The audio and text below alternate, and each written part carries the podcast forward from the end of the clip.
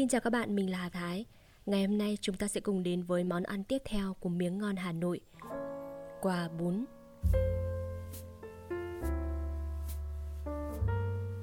Có người bảo tôi rằng ngồi mà kể lại những miếng ngon Hà Nội thì biết đến bao giờ mới hết. Thật thế, món ngon Hà Nội kể ra còn nhiều, nhưng ngồi mà nhẩm ra thì những món ngon đặc biệt Hà Nội cũng chẳng còn bao năm nữa. Ấy là vì Hà Nội năm 1953 đã thay đổi khác đi nhiều rồi, cũng như hầu hết các nơi. Sau một trận chiến tranh khốc hại, có nhiều món ngon đã mất hẳn như bánh ngỗng, áo bằng bột tè, nhân bằng thịt thăn, da mộc nhĩ, bánh xèo. Có nhiều món ngon nhưng bây giờ hiếm, lựa là kể tới như bánh bò, bánh bèo, bánh sâm, bánh củ gừng. Lại cũng có nhiều món ngon khác nữa, kể cũng thú lắm nhưng không tiện nói ra, như cái món mộc tồn chẳng hạn. Để bù vào chỗ đó, bây giờ phố xá Hà Nội có những món ngon mới, hầu hết là lai tây hay lai tàu, như món thịt bò khô gồm đu đủ thái nhỏ, mùi và giấm, lạp chín chương, ăn vào thấy đủ các vị cay, chua, mặn, chát. Món bánh đùi gà làm bằng bột mì và đậu xanh rán mỡ. Món mơ, mận, táo, khế ngâm nước đường, áng chừng ăn vào mát giọng, nói trơn như khứu. Món cháo tiết dùng với dồi chao quẩy, 1 đồng một bát. Món bánh cari nếm thử một miếng, cay cứ như nhai ớt. Món phở Lạng Sơn ăn chua lòm lòm.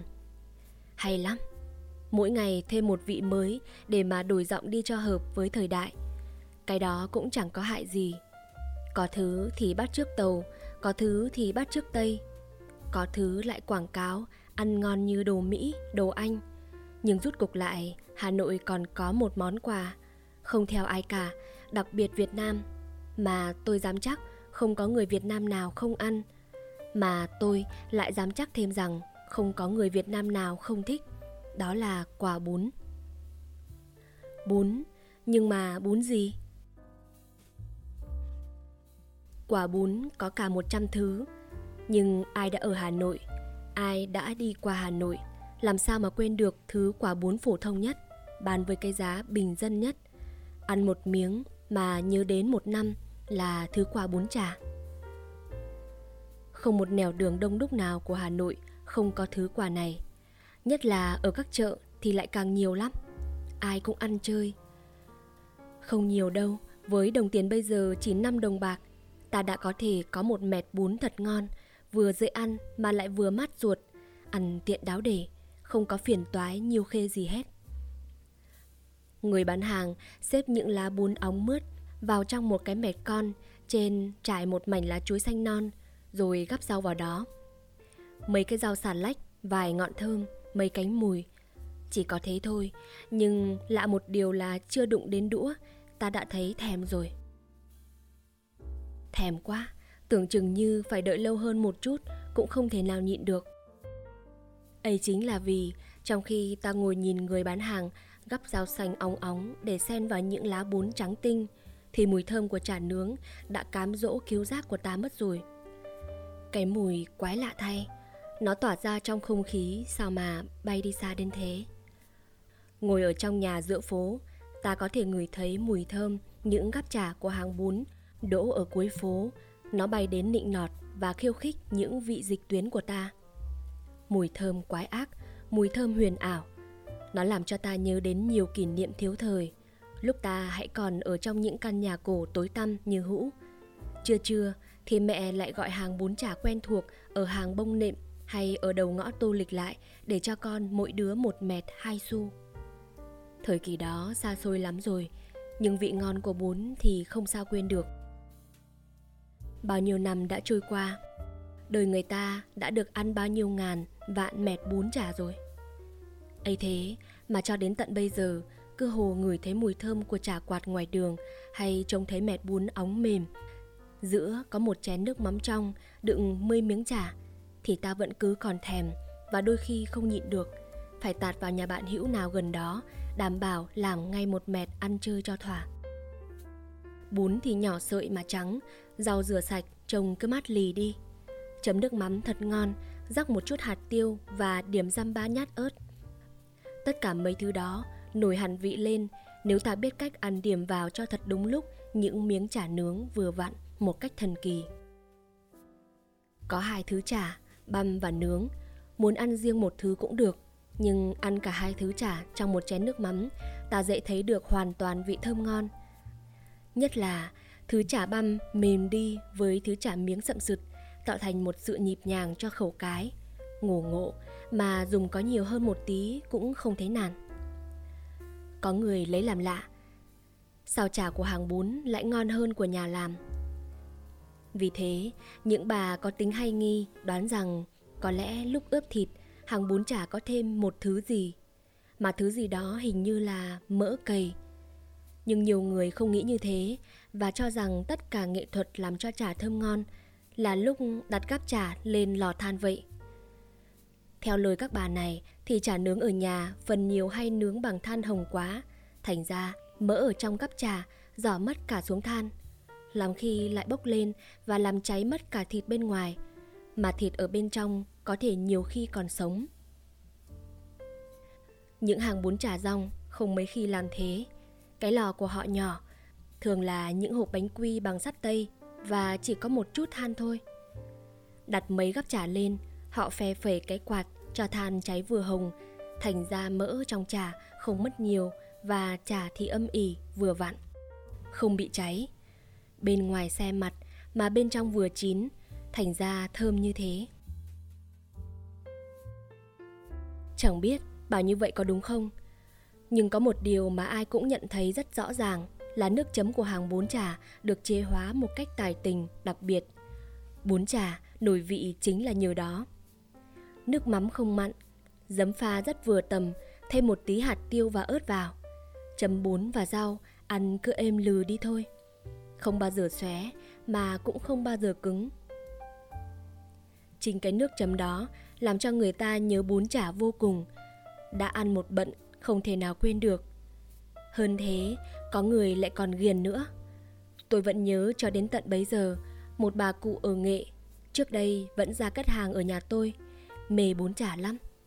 Hễ chuyến nào ra Hà Nội là y như phải ăn bún chả kỳ cho thỏa thích. Nghĩa là bất cứ nhà nào mời bà ta xơi cơm gà cá gỏi, bà cũng khước từ, chỉ toàn một ngày hai bữa bún chả, mà ăn cứ như thể là chan nước chấm. Bún chả có tiếng ở Hà Nội bây giờ không có mấy, không phải vì làm kém, nhưng chính vì hàng nào cũng sàn sàn như nhau. Nhưng hàng bún ở trên chợ Đồng Xuân ít khi vắng khách. Các bà hàng phố sau khi mua bán thường vẫn ngồi ăn uống tự nhiên trên những chiếc tấm ghế dài, trước những cái lò nướng chả, khói bốc mù mịt và thơm phương phức. Ai có tính ngượng nghịu, không dám ngồi thưởng thức miếng ngon Hà Nội ở những chỗ đông người, có thể tìm đến một cửa hàng bún chả có tiếng ở phố Gia Ngư, một hàng nho nhỏ xinh xinh khá nổi tiếng và đông khách lắm. Đây có lẽ là cửa hàng bún chả thứ nhất ở Hà Nội, vì từ trước đến nay bún chả chỉ bán gánh rong ở đường hay bán hàng quán trong chợ mà thôi. Ngoài bún chả, nhà hàng này chỉ toàn bán quà Việt Nam như bánh tôm, chả rán và thang. Nên những người thèm nhớ quà đất nước lấy làm thú vị hay năng lui tới, nhất là các bà, các cô xót ruột thường ưa thưởng thức những quà dì mát, có giấm chua, có ớt và rất nhiều rau sống. Trái với bún chả, món cuốn trước kia chỉ ăn vào dịp Tết do người nhà làm lấy, thì bây giờ ở Hà Nội lại thường thấy bán rong ở ngoài phố và bán gánh như bánh đúc, bánh tro, bánh bèo, bún chả hay cháo sườn.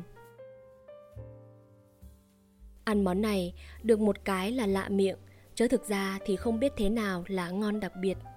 Bởi vì cuốn quanh quần chỉ có mấy thứ, tôm thịt, củ cải khô và vài thứ rau như mùi, thơm, cùng với bún cuộn vào trong một lá rau diếp. Ăn với giấm cái và chấm nước mắm cà cuống, nên phần nhiều cái ngon không được trội hẳn, nhưng không phải vì thế mà món cuốn không làm cho thích thú. Tôi thích cái thứ cuốn chính do tay mình cuốn lấy, dùng bún con bừa, mỗi miếng to độ bằng con dao bài, cho thật vừa giấm cái, tay thì gắp món này, món nọ mà miệng thấy thèm được ăn ngay. Giây phút chờ đợi đó làm cho cái vị ngon của cuốn tăng thêm nhiều. chấm vào chén nước mắm cả cuống rồi đưa lên miệng. Cuốn đem lại cho ta một cảm giác dịu hiền, mát ruột. Ăn một rồi lại muốn ăn hai. Mà ăn thì ăn to mới thú. Ăn cuốn mà nhỏ nhẹ thanh nhã, phần nhiều là mất ngon đi. Đó cũng là một sự đáng tiếc cho những người thích ăn ngon vậy. Trái với cuốn, thang lại cần ăn thật nóng dẫy lên. Bún trần kỹ, đơm ra từng bát, rồi cho trứng tráng, giò thái chỉ, thịt gà băm với nấm hương, ruốc, tôm he, rau răm cũng băm nhỏ. Giữa, 1-2 miếng trứng muối đỏ như hoa lựu.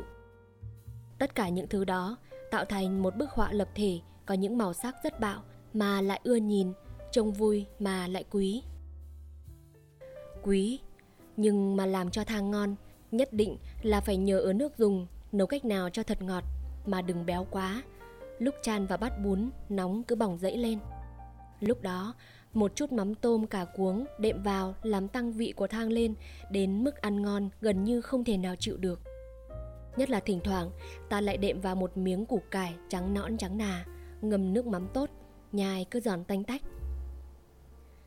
Trước kia, thang và cuốn là hai món ăn quý, chỉ dùng vào ngày giỗ chạp hay trong dịp Tết và hôm hóa vàng. Nhưng bây giờ thì thang và cuốn đã được bình dân hóa. Ngày nào cũng có bán ở các cửa hiệu ăn, ở chợ, ở các hàng cơm tám giò chả, và bán cũng chẳng lấy gì làm đắt. Tuy vậy, thang và cuốn cũng vẫn chưa được lấy gì làm phổ thông. Kể về quả bún mà phổ thông hơn cả là bún riêu. Thứ bún dùng để trong món quà này không phải là bún lá nhỏ sợi, mà cũng không phải là thứ bún con bừa để ăn cuốn, nhưng là một thứ bún to sợi hơn một chút, chế tại vùng mơ, vẽ, không trương lên như bún khác.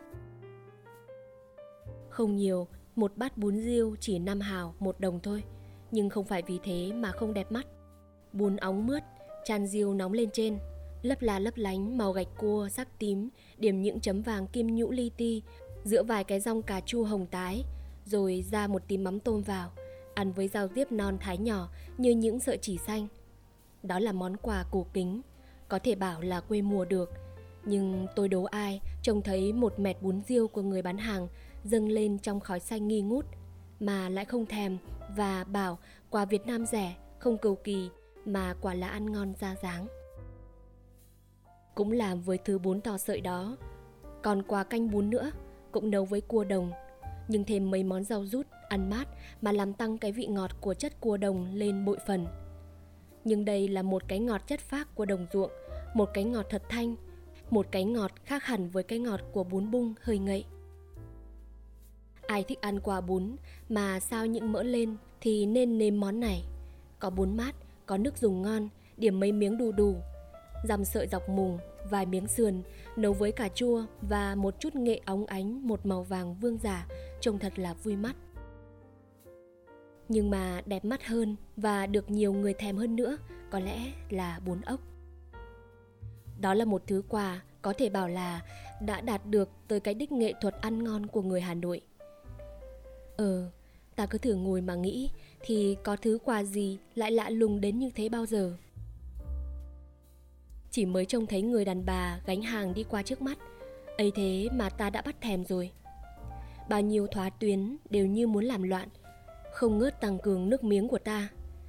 Nhất là khi người bán hàng đổ gánh xuống, xếp những khoanh bún trắng to bằng đồng bạc lên trên cái mẹt đệm một tờ lá chuối xanh, thì có thể nói ta gần như không thể chờ đợi lâu hơn nữa. Phải ăn ngay, không có thì khổ lắm. Ấy là vì cái món ốc lõng bõng trong bát giấm, nó quyến rũ người ta một cách thi vị quá. Ốc béo cứ mọng lên, bỗng đậm, lại loáng thoáng giam nhát khế, vài cái dong cà chua ngậy ngậy. Nhưng tất cả những thứ đó có thấm vào đâu với làn váng nổi lên trên liện giấm, óng a óng ánh, vàng thắm như vóc nhiễu. Gắp một khoanh bún lên, chấm vào nước bỗng, hay húp một tí bỗng đó rồi gắp một con ốc lên điểm vào, anh sẽ thấy dùng mình một cách sảng khoái vì cái chất anh húp vừa thơm vừa ngậy, dờn rớt chua, lại cay đáo để là cay. Ăn xong một mẹt bún như thế, nhiều khi chảy nước mắt ra như khóc. Nhất là các bà các cô thì ngượng quá. Nhưng có biết đâu rằng, nhiều khi giọt lệ đó, có người lại còn thấy ý nghĩa hơn giọt lệ tình, mà ta vẫn thấy nhắc nhở trong những tiểu thuyết hạ giá, ca tụng những mối tình đau ốm. Ai muốn thanh cảnh, chỉ ăn bún với đậu chấm nước mắm chanh ớt cũng thấy hay. Bún ăn với lòng là một món quà bây giờ phổ thông ở các cửa chợ và dân các phố đông người qua lại. Thưởng thức với mắm tôm, chanh ớt, lòng tràng, ruột non, cổ hũ và gan phổi cũng là một thú đặc biệt, mà giá có một chén rượu đưa cay cũng chẳng chết ai.